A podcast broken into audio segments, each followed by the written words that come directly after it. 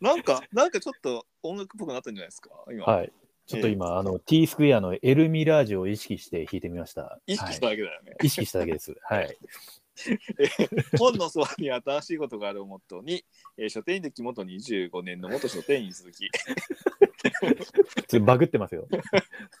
書店員歴25年の元書店員鈴木と、はい、えー出版取り次ぎ7年、出版社営業13年、現在書店と出版社の現場をつなぐ一冊取引所運営2年2ヶ月目の渡辺のお二人で、はい、書店員、出版社、一般読者の方からの素朴な疑問に答える、ポッドキャスト休憩室でございます。はい。はい。いやいやいや、もうあれですよ。えっ、と、今日今収録してるのが9月9日だと思ったら9月10日になっちゃったんですけどもね。あ、日付またい日で。付変えましたね。はい。まあ、9月9日といえばですよ。ええ。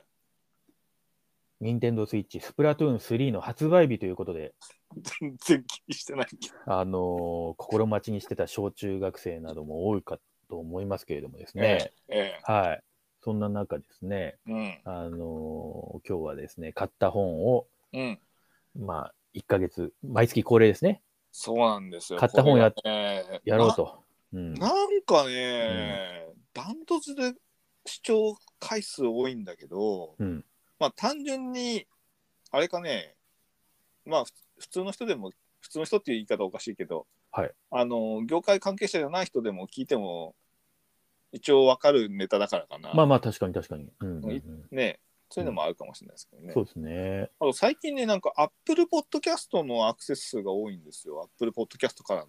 おおーなんだっけ、えっ、と、Spotify。まあ、今まではダントツ Spotify だったのが、はい。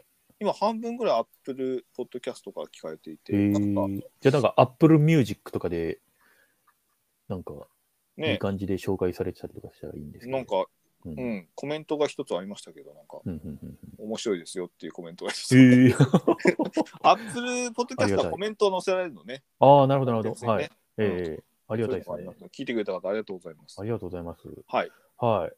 まあ、あのーちょっとこう、我々もこの配信100回超えたということを受けてですね、ええ、あの、リスナーのお方からですね、はい。まあ、ちょっとこう、お祝いの声と言っても言いますか、おお、嬉しいあですのね。ーお便りフォームの方に、はい。ちょっとメッセージをいただきまして、今日はちょっと、それを紹介させていただきたいなと。おお。で、その後に、まあ、あの、二人の買買っったた本をちょっとは読いろうということでございます。はい。えーお便りその1。ラジオネーム、はい。 DJ 八木太郎さんからいただきま来したた。な、来たな。えー鈴木さん、渡辺さん、本そば100回放送おめでとうございます。ありがとうございます。ありがとうございます。ちなみに、先日の第100回放送で、えー私の叔父の八木太郎が第3位に挙げていた第81.3回小山市立文化センターで開催された本そば主催快速ラビット亭下塚りかっこ本名鈴木武史リサイタル実況中継閉じかっこととは鈴木さんの東大をテーマにした創作落語とご自身の半生をフラメンコギターの調べに乗って踊りながら語るというイリュージョンなイベントのイベントとのことですと鈴鈴木さんの多彩ぶりがとてもわかりますね。だから何をやって言ってるか全然わ からない。あと、DJ 猪木さんからも祝辞を預かっていますので、うんぜひ渡辺さん読み上げてください。これ、また、い猪木の真似しろってことですよね。これどねうぞ、どうぞ、どうぞあ。鈴木さん、渡辺さん、お元気ですか自分は DJ 猪木はいつも本そばから元気をもらっています。これからも楽しみにしています。では、いくぞ !1、2、3、本そばありがとうございましたはいはい。よくやりました。これね自分で言って自分で放送は褒めてるっていうね。これね、 まあちょっとこう DJ 八木太郎さんからのえあのお祝いメッセージは以上なんですけども、え、えこれいつも思うんですけど、え、え DJ 猪木さんからも祝辞を預かってるとか、この DJ 猪木っていう、この、なぜか DJ 猪木ってなってるんですけど、え。うん。 それでアントニオ猪木のモノマネを強要してくるみたいなね、この立て付けなんですけども、そもそもが DJ 猪木って誰なんだっていうのがね、僕はずっとあるわけですよ。 DJ ってなんですか DJ って多大分、多分大丈そ夫っうて言うんですか大丈夫ではないと思いますよ。これは、あの、多分ほら、とんかつ DJ、DJ あげ太郎あとれかかの、なこうのんこのあのディスクジョッキーっていう意味だと思うんですけど、DJ 猪木さんっていうのもね、謎なんですよね。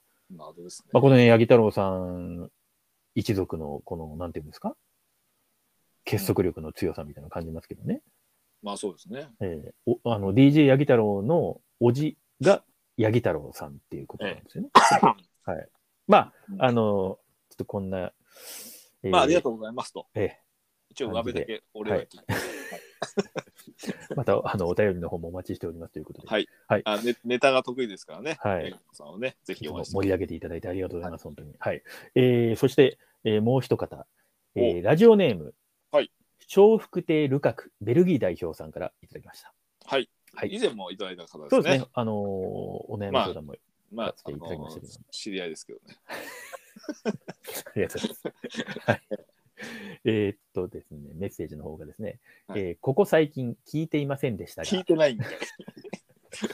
本日右目の水晶体手術の影響で、酒なし、メガネなし、介助人なしの寂しい一夜をこちらのラジオでデトックスしようと最新回から聞いていましたが、お二方の脳幹からダイレクトに配信される電波配信が、ゆうやっちゃいなよと呼びかけるので、合法ドラッグ、アルコールを舐めながら聞いています。結局酒飲んでんじゃないですか。酒飲んでっちゃう。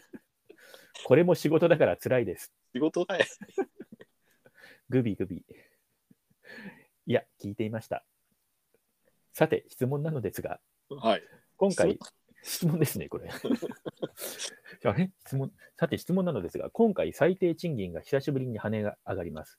平均で30円、点点点うん。各県で違いはありますが、店舗レベルでは年間数百万円となると思います。うんシフトを削り、各担当の負担が増え、いずれ疲弊した店舗が点点点みたいな悪夢が現実に近づいています。重いな、おい。以前、労働基準監督署の方とお話しした10年前、うん我々は1000円、いや、1500円までたか戦いますと言われました。ええあんた、仕事頑張ってるね。あんたの懐痛まないからね。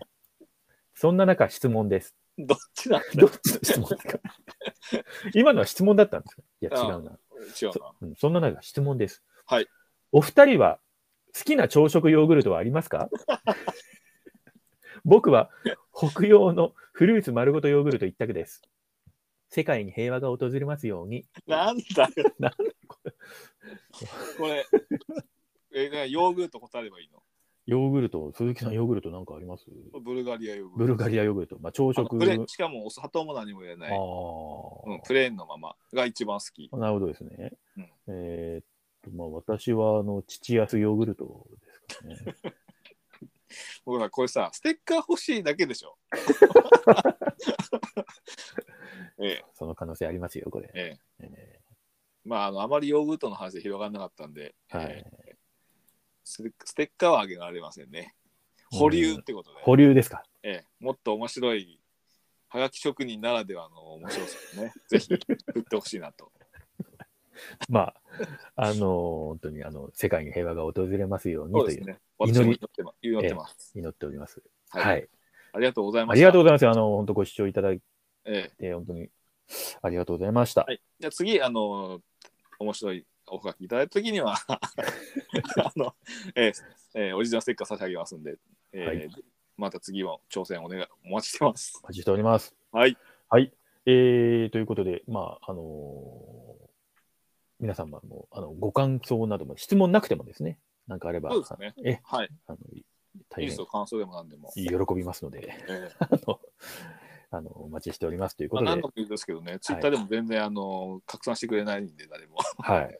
ええ時折でもね、やっぱり、時折見かける、やっぱりこう、あの、本そば聞いてますとか聞きましたとかね。あの、そうなんうれ嬉しいですよ。嬉しいい。ですよ。あの、本当に。やっぱ、いいねボタン押しちゃいますもん。やっぱりそうそうそうそう、うんリツイートもしちゃいますから。しちゃいますね。うんもう大体いつも、あの坂本そばぐらいしかないんで、いつも本検当索かけに。てね。はい。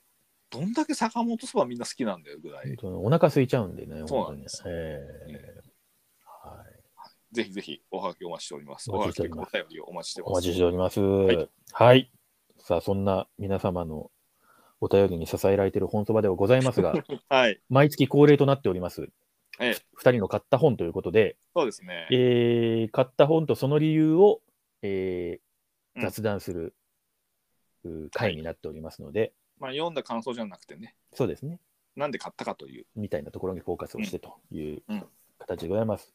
さあ、はどうですか、今月、ここ1ヶ僕月。ねえ実はその7月に北海道行って、ーはい、かなり豪遊をしてしまったので、金欠ですね。ええ、でしかも7月はその行ってる最中、仕事を一切入れてなかったので、収入もないと。収入もない、8月はほぼに収入ゼロで、はい。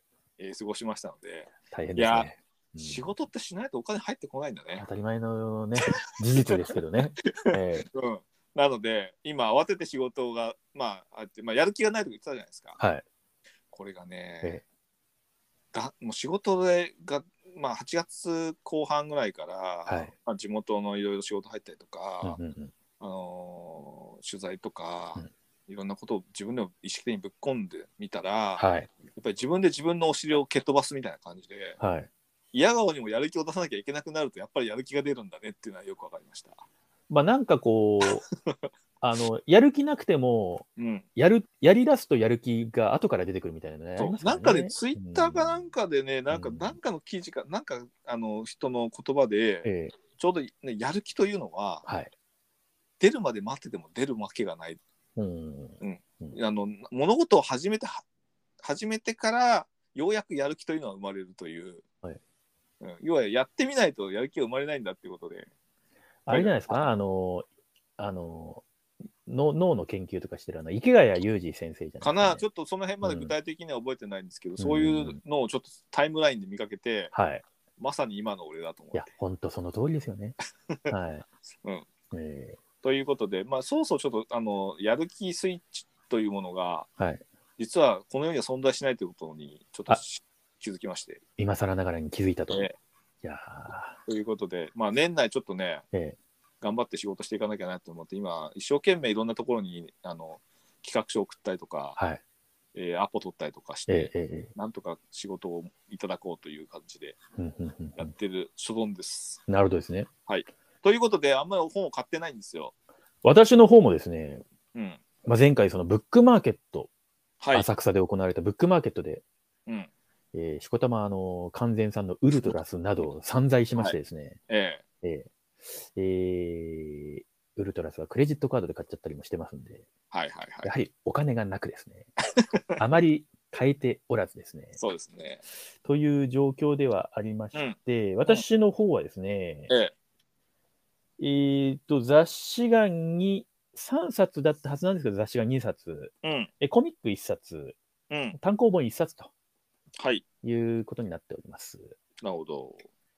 僕はですね、ええーまあ、雑誌的なものが1冊、ーはい。えー書籍が12345であとちょっと前回、えー、と忘れてた、はい北海道ツーリング中に買った本が1冊なるほど。はい。はい、うんという感じですねなるほどですね。じゃあ、はいちょっとさささっとうんいきましょうか。行きましょ私からいきますどうしますうどうぞどうぞあ、いいですか、うんまずですね、えっ、と、じゃあ、えー、コミック、おまず、青足29巻、小学館、あわしね青足最新巻出ましたので買いましたが、はいえーっと、まあ、非常にうん良かったですね。はい。でま前も言ってたもんねはい。あわしの話になるとねはい。うんということで、まあ、あの、また30巻が心待ちにしておりますと。読んはい読んだ、読み終わったそばから、本当にはい待ち遠しいと。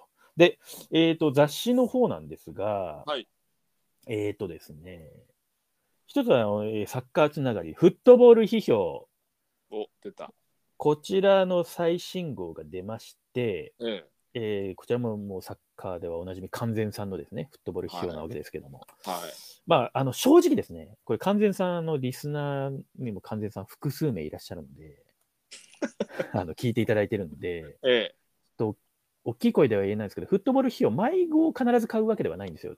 ええ そうですね。やっぱね、まあちょっとやっぱま特集テーマで、あはい。まあそうだよね。散々迷って買わなかったり、うん。迷って買ったり、即買いだったり。今回で言うと即買いでしたね、私。あ、ドそボルう。批評30、イシュー37。特集なんですか特集プレイモデル、プレイコンセプト、プレイスタイルを再定義するという。うん。で、えっ、と、なんかけコピー的なのが、流行りの横文字に騙されるなというこ とで、まあちょっとそのやっぱサッカー界もですね、ええまあ、海外サッカーとか J リーグも、とにかくなんかその戦術というか、うん。やっぱり相手がグー出してきたらこっちはパーを出すとかね、まあ、じゃんけんじゃないんですけども、 はい相手の良さを封じて自分たちの良さを出すみたいなところで、うん。やっぱりなんかもう、バチバチなわけですよ。はでいこ。れ選手もわもちろんバチバチですし、監督とかそのチームスタッフとかも日々、はいえー自分のチームをより良くしていこうと、そして相手チームが何を繰り出してくるのかという、そして海外の最新のトレンドはどうなんだということで、はいもうね、まあ、そういったところがやっぱこのフットボール批評を読むと、あの本当に感じられるのと、うん。まあ、このテーマもね、後でじっくり読みたいなと思うんですけど、あのーサガントス、J リーグのはい。サガントス、トスですね、あのそうですね。えーはい。トスのちあのくあの J1 のサガントスの、はえー監督の河合健太さんうん。のにあのライターの清水秀人さんがインタビューした記事が、あの載ってまして、私はメインはこれを読みたかったっていうのがありますね。うんこれ実はなんかあのウェブの方でもあのちょっとなんか触りの方は読めたりとかするのでぜひちょっとあのフットボール批評のウェブの方もご覧いただきたいんですがうん。なんかねあのサガン鳥栖ってチームはそのちやっぱりなんかあのチームとしては予算があまり取れなかったりとかするのはい。で、はいはい。選手の入れ替えとか毎年結構やっぱりあのなんかか頑張っていい成績残しても主力級が、あのよそのチームになんか移籍しちゃったりとかう、んうんうんまあ、いろいろ苦労のあるチームなんですけど、今年ね、は結構ね、上位上位っていうか、まあ、中位の上位ぐらいな位置とかにつけるぐらいに、サガン鳥栖ってやっぱりね、あの油断ならないチームなんで すよ。で、あのそこのチームを率いているその河合監督の、うんまあどどういう発想を持って、また選手にどういう言葉をかけて、うん。あの、そういう、あの、いいチームをね、あはいはいの、見ててもすごい面白いサッカーするんで、サガン鳥栖って、うん。えーあの、やってるのかっていうのが、やっぱこういうなんか活字で読める喜び、そしてまうあ、んそのライターの方もすごくサッカーにこう造形の深い、ね、あの、うん清水さんなんかは特にやっぱり、あの、非常にこうやっぱりインタビューの視点とかもすばすごくやっぱり、いうんあの感じる記事で、なんかもう、うん戦術とかがもう、ファンもだいぶ今、目が超えたというか、もうね、今すごいですよ。すそごいよね、うん戦術とかの好きな人とかも。ほら、昔、あの、キングカズがイタリアとか行ってた頃とか、あの、イタリアが強かった頃ってよく、あのほら、なんか聞いたことあると思うんですけど、ゾーンプレスとか、ゾーンプレスね。なんか、ブなんかラそういうッのドスリーとかさと。か、なんかそう、フラットフィールとかね、トルシエとか、なんかまあそういうね、やっぱりなんか、あの、チームとか監督によって、そのプレーのコンセプトみたいなのとか、うん。まああったりするわけですけど、今はね、可変型が基本なんですよね。まあ、流動的じゃないもん、ね。そう本当にそうなんですよ。うん。で、そうすると、選手に落とし込んでったりとかするとか、選手自体が判断してったりとかするそうってそうそういう時に、やっぱ監督が日常どういうメッセージを伝えていくかとか、練習でどういうふうにこうやっていくかみたいなのって、やっぱ気になるじゃないですか。そうそう。俺さ、昔さ、うんだいぶ昔よ。ええ20年ぐらい前か。20年までいかないけど、はい。あのーバルサがええ浦和と試合やったんだよね。うんうんうんその、サイスタで。はい。で、その時に見に行ってんだよね、俺ね。サイスタに。はい。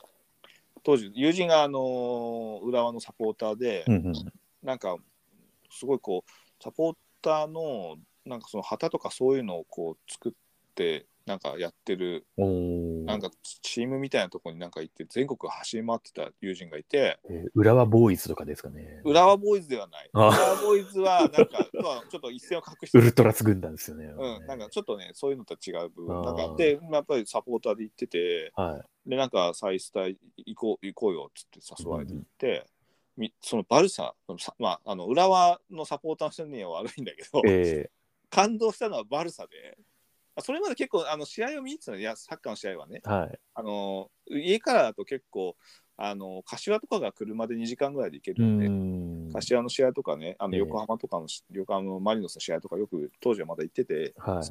まあ、地元の栃木 SC の試合は見てたんだけど、はいバルサのね、はいその上から見た時の、うんもうなんていうの美しさ、うんその選手の動き方の動美しさ、ええなんかマスゲームを見てるようなあの等間隔でピッチのあのーを移動するみたいな感じの。ボールがある位置うんから連動して、生き物のようにそうそうそうそう流体的に動くんですよね。なんかそうでまあ、そんなに僕はその、まあ、戦術とかって詳しくないし、うんそこまでその注目して戦術点見てなかったんだけどただ素人目に見てもあのバルサのねあのピッチの動きチーム全体の動き方って美しかったっていう記憶はある、うんうんうんうんうんまあ、そういうのがあって、まあ、今はもっとね具具体的に詳しい人はどんどん詳しくなってくるけどなかなかてもう地上波でそういうのもやってくれなくなっちゃったかいらや、本さ当にね、そこはね、やっぱりね。だんだんコアなファンうと、んまあ多少たまにその代表戦をする見るぐらいのサッカーファンとのはい。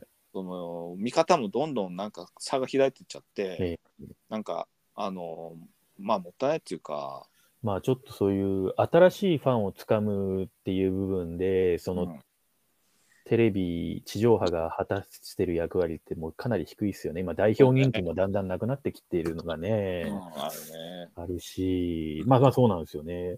うんはい。まあ本当、その、サッカーって、やっぱまあ、いろいろな楽しみがあると思うんですけど、こう読むサッカーもやっぱね、すごくね、うん楽しいですよね。っていう今のやっでぱ、りなんか野球もそうだけどさうん活字で読むこと多くなったよね。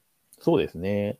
ううんん。まあ野球なんか特にそのスポーツ新聞っていうところのすごい、まあ、あるけどね あれもあるし、サッカーも活字で読むようになったしね。うんうんはい。まあそんな感じでフットボール批評最新号を購入と。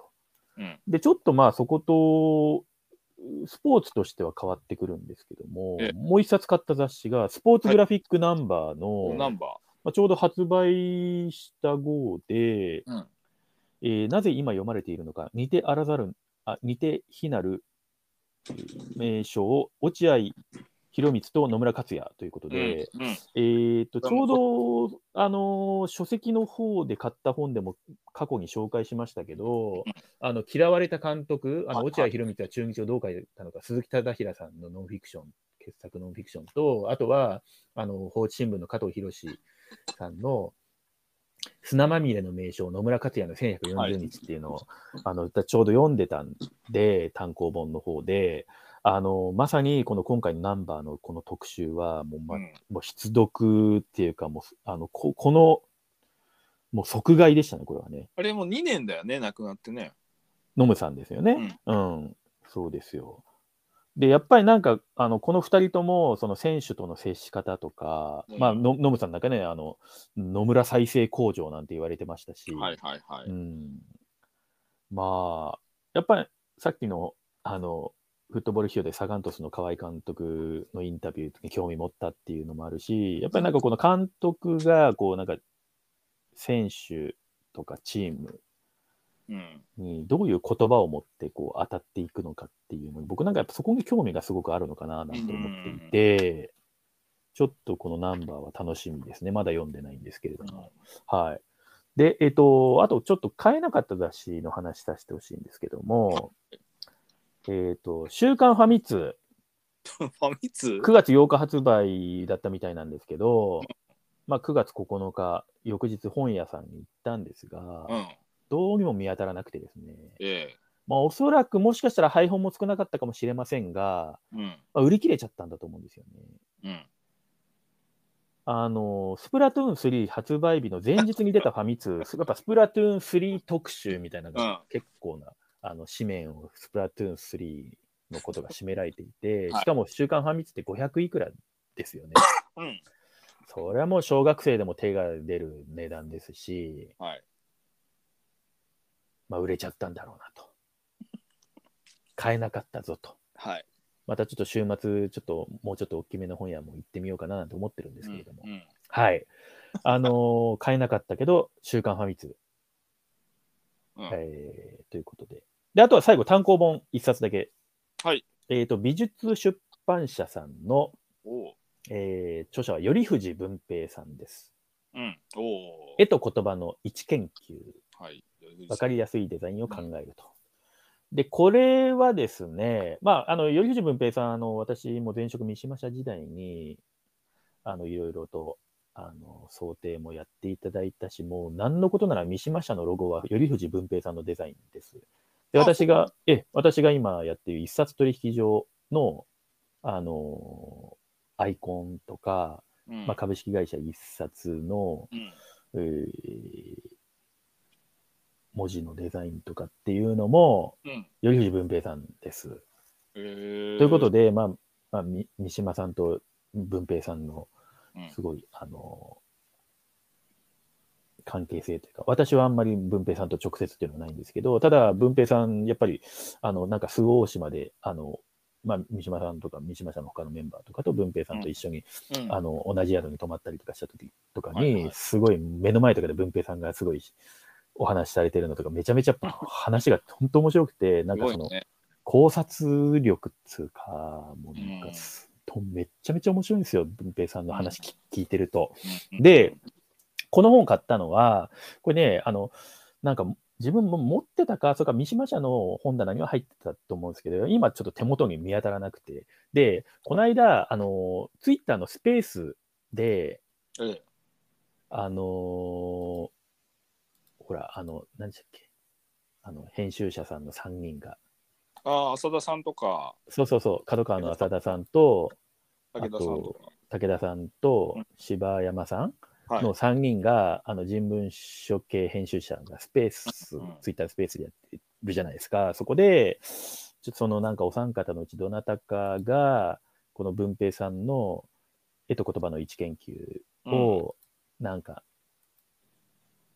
ちょっとこう、話すっていうかうん、多分なんかその想定とかデザイン、想定の話かなみたいな時に、この本の話題が出て、で、なんか、あ、そうだ、なんか、やっぱりなんか、想定ってすごい直感的なあれなんですけど、私も今のなんか一冊取引所の運営っていう立場で、うん。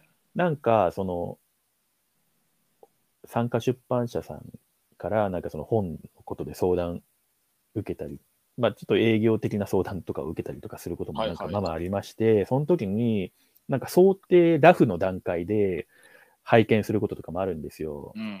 で、三島社にいた時は、別にあんまそこに対していあんま意見とか するあれはななかったんですけど、で、まあ、はいその想定ラフ見せていただいても、なんか、あの、別に意見とかはしないんですけどう、ん。ただなんか自分が思ったこととかを、なんとなくじゃなくて、結構明確な言語化した状態でお相手に伝えると感謝されたりすることあるんですよ。うん。ううんん。で、なんかいいですよねとか、めっちゃいいですよねとかっていうんじゃなくて、なんか、じゃあ何がいいと思ったのかとかを、なんかもうちょっとこう、言語化するときとかに、うん。なんかこう、文平さんの書いた本とかって、すごいなんか、なんなやっぱりなんかそういう、なんか具体と抽象の行ったり来たりなところとかが、やっぱ、なんかその、あるなと思って、その3人のスペースを聞いてた時、ああ、これちょっと今このタイミングで読むべしと思って、こうん、すぐ買いに行きました。うんまあ、ちょっとまだ読めてないんですけど、う。はいはい。はいなるほど。語り得ですよね。そうですね。うん。はい。そんな感じでうん。以上になります。お意外とシンプルに。はい。はい。じゃあ私、いいですかどうぞ。えーっと、一冊目が、はい。えー、島出す。意味出す、意味出すみたいなあのノリで、島島出すですね。島出す。えっ、と、日本の島ガイドですね。うん日本全国、全国というか、全域にかかる島。島がこれ、これいくつ持ってるんだ、これ。分厚いえーいくつも、あのー今ね、確かデアゴスティーカなんかで、なんか日本の島々みたいなやつ出てんだよね、出してね。お出てんだけど、ー。ええっ、と、島ダスを買いました。うんえっ、と、本当に全部網羅して、え。はい。えールー分厚い、えー現代用語の基礎式ぐらいの厚さはあるのかな。うんうん。うん。で、なんで買ったかというと、はい。えーまあ、7月にちょっと、えー北海道の礼文島に行ってきて、はい。で、まあ、とまあ、基本目的は灯台巡りなんですけど、はい。やっぱりね、島のか、島にちょっと最近ハマりつつあり、うん。まあ、それまで西日本でも島に行ったりとか、あの、えー菅島とかね、あの、えーあそこは三重県 まあ、あの菅島とかね、あのちょっと船で渡る、えーはいはいはいはい島に行ったりとかして、まあ、ええ灯台がそういうところにあるんでね、どうしてもね。はいはいは行くんだけど、なんかだんだんね、その島の雰囲気がすごい、なんかハマってきて、い。うんうんうん。で、ちょっとね、あのーせっかくなんで島について知りたいなって時に、まあ、ホームページでもいいんだけど、うんうん、なんかやっぱりちょっと網羅したいな、網羅、網羅できるものが欲しくて、わかりますわ。うん、なんかその一個一個ちまちまとか、なんかその誰かがまとめたのかよくわかんなくて抜け漏れあるのかわかんないやつ見るよりは、そちゃんとね、う、そう、ちゃんと網羅して手元にね、手元に閉じられたものがね。そうんう。で、やっぱりその、例えば、ネットで島をやる場合、島を検索しなきゃいけないという一つがあるじゃないですか。はい。で、あと、えー一個一個の島が、まあ、あのークリックしなきゃいけないと。はい。うん。けど、紙のこういう、まあ、島出すという分厚いえー一覧だと、うんちゃんと見どころとかも書いてあるし、うん島の歴史とかも書いてあるし、うんあの別にあのカラーページじゃないんで、そんなにね、写真とかそういうのが綺麗なわけじゃないんだけど、えいろんなその食事だとか、あのデータうんもあったりとかしてて、あのでこういうのペラペラめくっていくと、あのすすごいストレスフリーでいろんなものが覗けるじゃないですか。いや、本当に。あの、知ってる島、知らない島、そうそうそうそうなんか行きたい島とかね、なんかい色付き付箋で色分けして付箋立てても楽しいですよ。そうそう正しい。うん。でやっぱりね、まあ、うん北海道のその礼文島ってさ、はい。まあえー、と一番日本の最北端の島なのね。はい。でやっぱりその、えー植生が違っていて、まあ、高山植物が夏のいやしかも200メートルもない低山でも見られるということで,、うんでやっぱりたあの木々もそんな高い木々がないのではい。すごいあの景色がちょっと独特なんでうんうん美しいんですけど、ええまあなんかあのそういったのもねあのし知りたかったこともあるし、はいまあ、あのい島に行ってみるとこういうのはやっぱりちょっと深く知りたくなるからうん買いました。うんいいですね。ええ僕は4000円するんだけどね、ちょっと確かに2020年に久々に改訂版が出たんで、一応、今手元にあるのは多分最新版の、えー、2020年版が第3釣りかな、うんうんが一応最新版になってるんだけど、まあ、こういうのは置いとくといいですねっていうのが一冊目です。いいですね。アイランドで すね。うんあれなんですね。え夏夏夏 夏。はい。えで、えーっ、と、次。えーっ、とですね、秋書房、はい。はい骨は知っている、うん声なき死者の物語という、スー・ブラック著ですね、えーは宮崎真紀さん役ということで、えーっ、と、まあ、あの、まあ、最後、その DNA 鑑定も聞かない時の最後の、えーまあ、そういった死者とかのいろんな死因だとか、うんシリーズ最後の手がかりとしての骨うん。なんか昔、ボーンズってドラマがあった気がするんだけどな。ボーンズそう。いう、うん、あの、う骨のなんかそういう、最後のね、うん、うんん確かあって、えーまあ、読んでないんで、まだね、はい。うん、面白そうだなと思って買ったのは、やっぱりこういう、その、ちょっとまあ、かなんていうの、これ、解剖学になるのかな。ううんん。うんい解剖学って意外と面白いんだよね。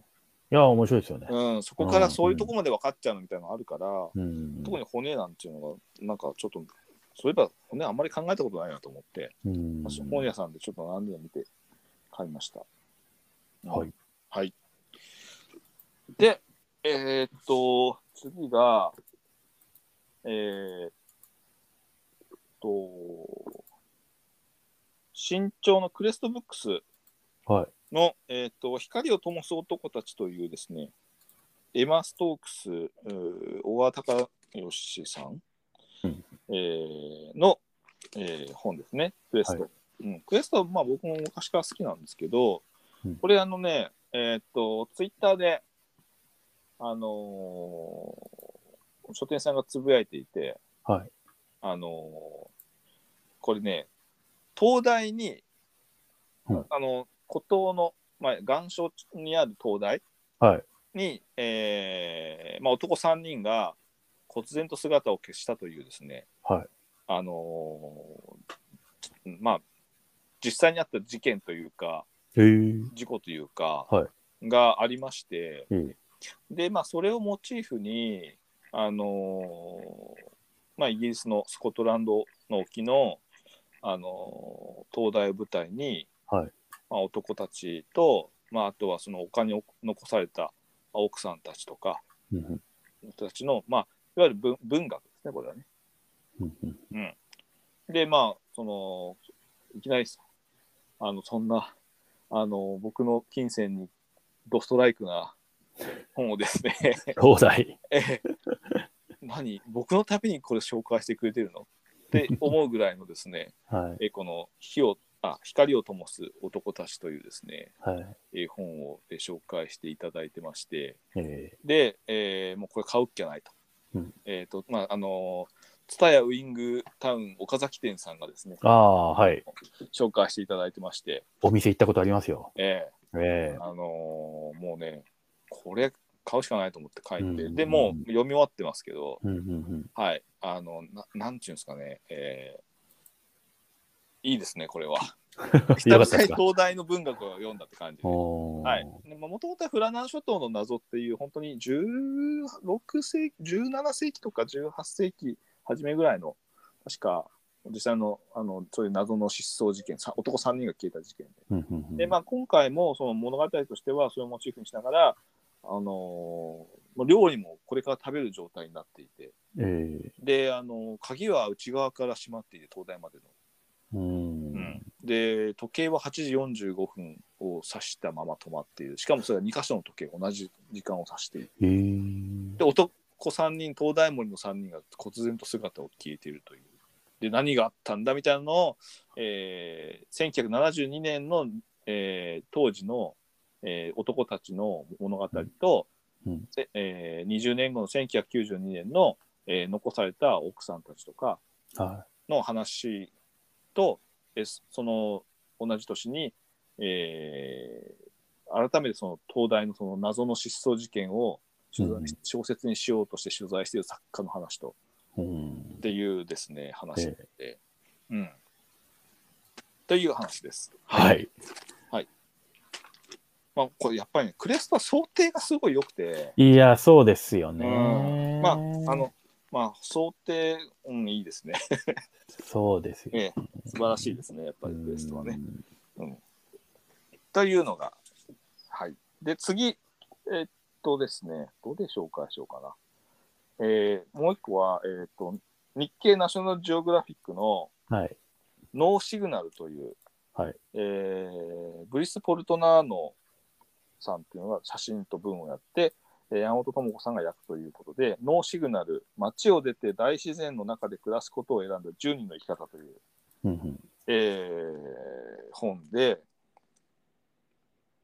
これはですね、ん聞こえてますね。出てますよ。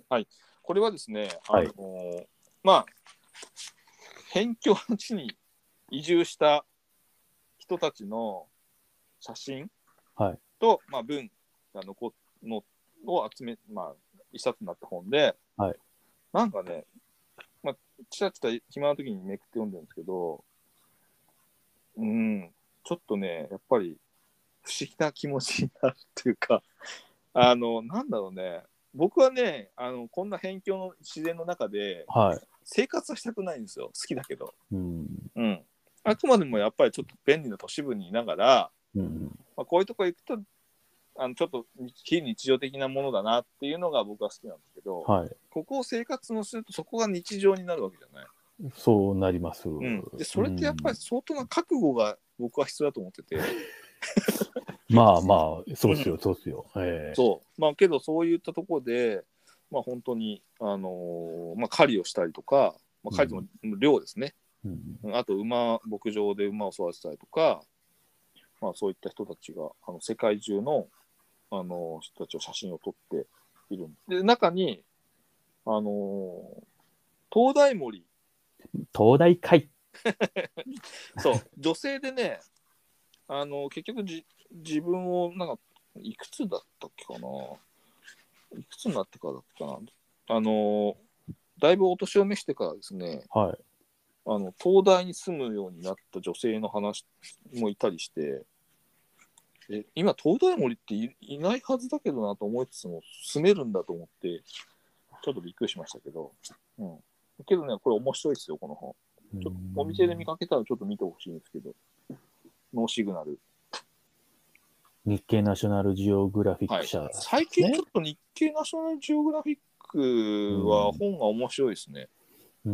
うんで、配布もなんか増えてんのかななんかよくいろんなお店で見かけるようになったから、うんうんうんあの、まあ、まあ、日経、日経、これなんだっけ、えっと、販売、発売元は若干最近変わったんだよね、昔に比べると。確か。日経のその、日経 BP マーケティングになってるから、まあ、なんか、えーに確か日経新聞もそうなってるのかな、今。まあ、うん日経 BP さんだと結構、やっぱり強いですね。手広く巻いてますよね。プロモーション、プロモーションとかも、はい。言ったら最近よくね、書店さんで見かけるんでね、はういんいろいろ面白い本があるんで。ええで、えっ、と、もう次の一冊が、はい。えっ、と、ちょっと前回言い忘れてて、ええ北海道で、はい。えっ、と、途中で本屋さんによって、札幌の本屋さんによりまして、おはい、はい。あのーもう今ちょっと閉店してしまって、はい。閉店直前にちょっとあの立ち寄らせていただいた札幌の文教堂北野店の、ああ、はい。ええあのー北野店に行ってですね、ええあの私が現役時代にあのフェアとかやったのを一緒にやってくれたりとかすうんうんうんうんしたので、まあ、ちょっと最後なんで、えー知り合いの書店さんに、まあ、ご挨拶がてらはい。行ってきて、ええで、まあ、買った本が、えー、蚕子武史の、うんえー魚心あれば」という、へええー釣りエッセイ傑作選ですね。うんうんえーなので、えーまあ、これはですね、まあ、本当に、まあ、か実は海光武史の釣りのエッセイは僕過去結構いくつか持ってるんで親棒持ってたりとかするんですけど、うん。ええうん、うん本当ね釣りエッセイって本当最近ないんだよねうん。本当なくて昔はだいぶあったねいろんなものが。でまあ、海光武史を筆頭にいろんな人がね、あのー山本宗一だとか、ええまあ、本当名作釣りエッセイがたくさん出てたんだけど今本当そういうのがなくて。うんうんうん、結局やっぱり昔のでななんで昔の今できてこないかっていうと魚を釣るっていう行為って普遍すぎてはい。あの場所も含めてええ時代によって釣り方が変わってるってほとんどなくてうん。あの昔でも十分今と同じように読めてしまうしえ釣り方も変わってないからそんなにね深えく、はい。ええあの魚がなんか賢くなったわけでもないからうんうんうんあの普遍的なんだよね釣りのエッセイって。うん。だからなかなかその昔のそのまあ解雇だけも含めてその偉人たちのエッセイを超えるようなものが今なかなか出ないのかなとは思う。うんう。ん、だけど本当に、まあ、今文庫これ文庫なんですね動動くあればっはていうのね解雇だけの。い。えであのすごくあの手に取りやすいのでええまあ他にはあの瓶の中の旅とか名作エッセイ集とかあったりもするんでええあの解雇だけを触れるにはまずここからエッセイから入ってるはでもいいかなということで。なるええ、僕はちょっと北海道中はこれを買って読んだりしてましたけど、ほど。ああ、そうだったんですね。うん、いやなんか私、あの、たまたま解雇たけし、なんか新聞、京都新聞かなんかでちらっと見て、えベトナム戦記なんかまたちょっと読読もうか思ってえ、、めちゃくちゃいいっすよ、ベトナム戦記。そう、べで、ほ本棚見たら、なんかあれあったはずなのになんかオーパしか見つからなくて、はいはい。で、そうだ、なんか、あの、今度本屋行ったら、ちょっとベトナム戦記、あれ文庫だし、また買おうと思ってたところに、すっかり忘れて、あの、スプラトゥーン3特集の週刊ファミ通を探すのにええ、手間取りましたけど、ベトナム戦記買いそびれちゃいました、そういえば。そう、ベトナム戦記めっちゃいいっすよ。ほんとね、最高、うんあれは。。開口武志がいいっすよね。えそうなんですよ。でねう、ん僕ね、ちょっといろいろね、あの、ご縁がありまして、えあの、茅ヶ崎の開港武志記念館のえはい。にも取材を行かせていただいて、ええ実はあの、ホームページの写真もいくつか撮撮らせていただいて、うんであと、開口武志の書斎っていうのが、うん。うんうん。当時使ってたね、開口武志が使ってた書斎があって、ええあそこの撮影も行った時に、はいその書斎のにはもう当時のそのハイザーだとか、うんあのー道具だと、まあ、万年筆だとか本が並んでて机があるのね。ええでその奥にこう窓があるんだけど窓窓があのとる。こにすごいたくさんあの灰皿が置いてあってええその窓が雨戸が閉まってたのね。うー。うんん、で写真撮影するのに雨戸を開けたいまあ、ちょっと光を取り込みたいそと。うそうそう。で、まうあ、んその、えー、解雇タクシーの記念館のスタッフ、スタッフというか、その管理の人に、はい。あの、あ窓開けたいんですかあ、いいですよ、いいですよ、つってどうぞ、あの、開けちゃってくださいって言われて、うん。けど、前には書斎の机がある。はい。え、ど、どう、いいですかどうや登っちゃうんですかって言ったら、あ、いいです、どうぞ登ってください、これ。 俺、解雇タクシーのさ、書斎の机に乗っちゃってんだよ。 すげえ、まさかこんな、こんな縁で、うん。あのー、開口武志さんのですね 書斎使ってた机にですね恐れ多くもちょっと窓を開けるために乗らせていただいたというのがあったりしてまあであとですね、ええオーパが、はい。えー実はあのも昔あったオーパの文庫本とかじゃなくて、ええでかい版が初めてのあーはい。復刻版がええ出たんですようん修行しうんうたんから。うん。で実はここの オーパのね、ええあのーホームページはい。公式ホームページがあって、はい。で、あのーその公式ホームページに、私実は推薦文を載せてまして、推薦文ですか。はい。いや、オーパって検索したら、あの、あれですわ。あの、あのビビルって、商業ビルのオーパが出てき たそうあの、オーパ完全復刻版、完っていう全のを復刻検索あのね、出るんですよ、ホーム、ホホーム、ホームページに。ああ、出てきました、出てきました。はい。これのね、上のね、推薦文、オーパにびっくりマークつけないといけない。そうそうそう。はい推薦文、ちょっとね、集英者の方からですね、書いてくれと言われて、えーっ、とね、実は角畑さんの次にですね、えーなんと、角畑祐介さんの次に。次にですね、私推薦文書いてるんです、実は。で、はい。えーこれの反則のチラシの、実は、あのーコメントというか、ええ表のところの推薦文に採用されてたりしてて、は実はすごいなんか、あのここに来ていろいろご縁ができてるといい。うんううんうんうん。のがあって、まあ、開口武さんはすごいちょっと、あの僕の中で、まあ、前から好きで読んでたんですけど、ちょええっとこんな関わり方がさできるとはちょっと宮まで光栄みたいな感じはある。まあ、ちょっと自慢ですけど ね。えええいや、でもいいじゃないですか、はいすごいですえちょごっいと気になったら読んでみてください。ええはい。なので、あの、魚心あればおすすめです。はい。えーで、最後。はい。はい。えーっとですね、ユリイカ、ユリイカ。ユリイカですよう。ーん、ユリイカ。え制度者さん。ーはい。えーうんナンバー794はい。ですね。えーっと、ユリイカ9月号、J ホラーの現在という、えーあのーまあ、僕、え映画、映画ですか。映画ですね。まあ、うんユリイカとか、あと現代し思想とかで、映画の特集があると、大体、まあ、買っておくという。うん。ことで、うんまあ、J コラーのこと話すと多分2時間ずつ持たないので、はあの 足らないぐらいなんで、い。まあ、あの本当にこう今の J ホラーの現在みたいな感じなんで、ねあのどうなってるのかみたいな感じになってますね。うん、でまあ本当にあの三宅龍太さんとかですね、ええー、鶴田のりさんみたいなそうそうたる、えーあと小中千秋さんあの小中理論という、えーまあ、えー幽霊とか、まあ、そういいったホラーに関しての、結構その怖がらせる理論うんうんをも提唱した小中千秋さんとおーかもエッセイとしての寄稿しているうところの、まあ、今後ですね。はい、うんうんうん。まあ、あのまあ、日本のホラー映画が、今、まあ、ブームも終わってますけど、ええけど安定して今広がってるということで、うんうんううんん。あなんか前回の業界ニュースかなんかで、そのホラーコンテンツっていうのは10代、20代ぐらいが、まあ、10代が一番今、人気だっていうことはあるんですけど、はうん。まあちょっとそのあたりで。うん、まあ昔本ユリイカ確かし、あの、J ホラーにつ、J ホラーだったかなについても、まあ、特集もあったんで、アップデート版っていう形で、い。なるほどね。あのへ今回えあの、買わ、買いました。うんうんううんん。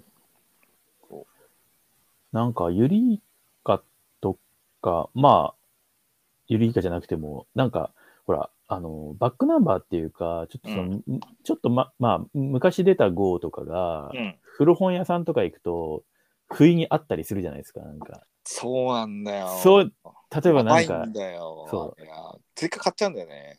つい買っちゃいますよね。うなんん。かそういうの見見つけちゃうと。今ちょっとあれだけど、今ちょっと、あの今どうなったかわかんないけど、うんちょっと前まであの神保町の東京堂さんはは現代思想とあのユリカがバックナンバーまでがっつい。りあああの売っててはよく並べてましたい。ね。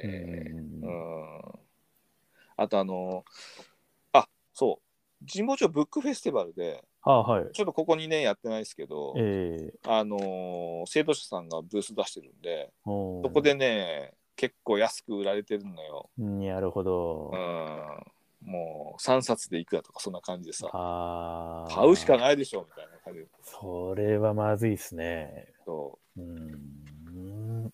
うん、まあちょっと資料的な、あのーものもちょっと僕やっぱりちょっとあのねあるんでええ買っときたいなと思ってそうこういでうすのは買っよちゃうんねで。すけどうん。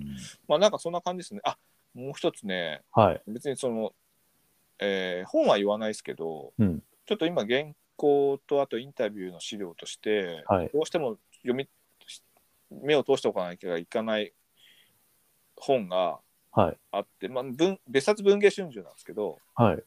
で、ちょっと書こうの号なんで、うんうん。買おうと思ったら、ええまあ基本雑誌なんで、あのーまあ古本とかになるわけじゃないですか。うん、そうですね。で、ええ Amazon で調べても、紙の本が出てこなかった。うーん。で、でよよくよく調べたら、今、別冊文芸集中は電子版しかないのね。へえ。。そう紙の本なくなってんの、いつの間にか。2021年だったかな。なんあ、か、そうっすか。うんうん。なんかなくなっちゃってて、はいけど資料として欲しいので、うんうんって言ったら、あのーもうしょうがないかと思って。うん。はい。あの初めて Kindle を iPad にアプリを入れました。ああ、電子書初めて電子籍。電子書籍基本持ってなかったんで、はい。もうしょうがないもん、資料としてはそれしかないんだからと思って、ええ。ええちょっついにデビューしたわけですとかデビューし,、ま、してしまいました。うんまあ、まだ全然、あのそれを資料入れただけなんで、なるほ読どん。ではいないんですけど、まあ、うんそういう時代に、ね、なるんだけど、まあ、資料としての古い雑誌だったら、まあ、電子版でもいいかなとは思いますけど。まあ、いた仕方ないところはありますよね。ううーんん。そうまあ、どうしてもその原稿を書くときに、まあ、それなりにちょっと漏れなくし、まあ、そう原稿にもよりますけど、うん、やっぱりなんかそこはちゃんと原点をそう当たっておきたいというのがね、やっぱもあ鈴る木しさんのそのライターとしてのなんつうかポリシーといいますかね。まあ、特に。にインタビューだとね、インタビューとかになるとさ、うんまあはいその人の過去のあの言葉とか、ええインタビューは一応目を通しておかないとさ、っはていうのもあったりしてさ、い。うんううん、うんん。っていうのはちょっとあるんで、はまあ、調べられる限りはね、時間があればね、い。うはんちょ時間がないとなかなかちょっと難しいんだけど。い。まあ、はい。うんっていうのもあったりして、そうすると今電子版か、もう今の時代はと思っているうんのがありますよ。うんまあね、図書館とかもね、そういう時は力になってくれたりすることもありますけれそどうだもね。ちょっねと。雑誌がなかなかね、図書館そうですよね。国立国会図書館とかさ、うんあ、と、大谷総一文化うんうんまで行かないといけないのでうんう、ん。うんちょっと距離的には難しいっていうのがあったりするから、はい。うん、っていうのはありますけどね。うん、えーはい、はい。こんな感じです。はい。はい、まあ、ね、来月は本が買えるといいなって。仕事頑張って。うんはあまだあった、ごめん、い。結構買ってるじゃないですか。ええあった、あのね、ええきつねつぶしという本が、きつねつぶついしこ。の間買いました。はい。あのこれも日経ナショナルジオグラフィックでした。そうだ、ここれを言おうと思ったんだ。た。はあのねい。、おーえー奇妙うんと、誰も覚えてない奇妙で残酷で間抜けなスポーツということで、うんうんうんまあ、過去その、えーまあ、スポーツ紙ですね。スポーツの歴史。えで、しかもそのなんかよくわからないスポーツが出ては消え、出ては消えしてた。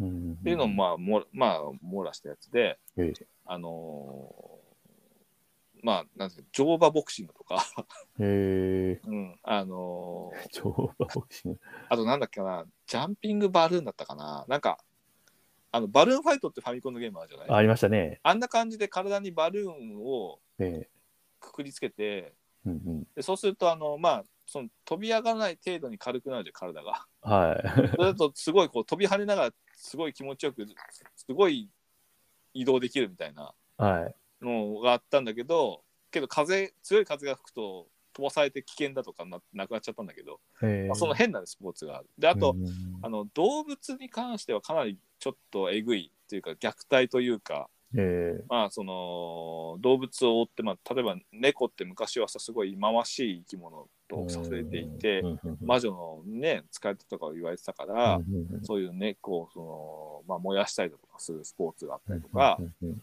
あの熊をさこう追ったりするスポーツがあったりとか、はいうんまあ、そういうあのものあったあと決闘とかねうんうんうん、決闘がスポーツになってたりとか、まあ、そういう変なスポーツとかおかしなスポーツを集めた本で、はい。うんまあ、これはちょっとねあの読みやすそうだったしっていうの買いました、まうんうんうんうんあこういうの好きなんではいはい。以上ですありがとうございます。ありがとうございました、まあ、ちょっと、来月また、どんな発表会になるか、あの、あ、けどあれですけど、結う局ん買わないとレビュー書けないんで買わなきゃいけないんだよね、うんうんうんうん、常にね、そういうのを探してますからね、鈴木さんそうは。なんですよ、ねえーえそれが仕事でもあるのでねはい。今やうんはい私まあだから本屋さは、ん楽しいですよだから行ってね、うんうん、、面白そうな本ないかなっつって、そうですよね。ううんん、探すと。うん最近ちょっと、まあ、人文ノンフィクション系もそうなんだけど、はい。まあ、さっきのその火を光を灯すもそうなんだけど、ええちょっとその文芸関係もちょっと最近は読まん読まなきゃいけないというか読むようにしないとなと自分の中で最近ちょっと遠ざかってたんで文芸うんにうはんうんうんうんあのーちょっとよ読もうと思って意識的にしてるんですけど、うんうん、まあなんかそんな感じです。はい。はい、さあ、じゃあ、ね、また、そう皆様からのお便りもお待ちしつつ、はい。なんかまあ、あこちらのと、なんかこんな本買いましたとかっていうことで、確かに、うんあの感想を聞かせていただいたりとか、こんな本おすすめですよとかでもいいですしね。そうですね。う。うんん。まあそういうのはなんかツイッターとかでもね、なんかね、あの、そうそうそうそえう。うん。いいと思いーまいたす。だいても、はいはい。まあ、あのいただいた方には、あの、ステッカー、あの、いミニナのした音送ステッカーを送りますので、はい。はい。さあ、そんな感じで、はい。また、あの、来月、はい。えー買った本でお会いしましょはい。じゃあ皆様、スプラトゥーン3のや りすぎにはご注意ください。それでは、皆さん、さようなら。う。さよなら